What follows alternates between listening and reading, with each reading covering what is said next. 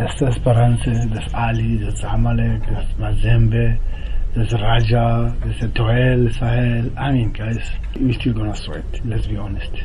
Qualification is good, but uh, those teams are, as the coach was saying, those teams are strong. But we have experience.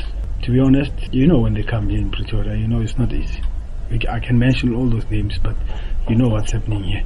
The game, we control the game, and and we have a chance to win here at home. We have equal chance to win here. But um, yeah, 2016, I, I, don't. I think 2016 nobody knew us. People said, "Which team is this?" Now, for the last three years, they know us now. You know, and we gain a little bit of experience.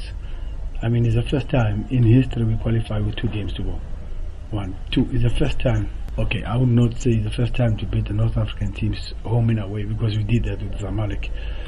But it was 2016. We, we had to wait. We haven't been winning away games in, in especially in North Africa. We always have a problem. But we, we broke the ice. We were a little bit lucky with the pass back over there. Um, but what can we, we say? We, football is about it's about opportunities. Tonight they missed a penalty they could have equalized, to be honest. But I can also say how many chances have we missed also to increase the score. But uh, yeah, we can't say much. Eh? Esperance are strong. Mazembe, you know, Lubumbashi is not a place you want to go now. But you'll have to face any of those five, six teams if you want to progress to the last four.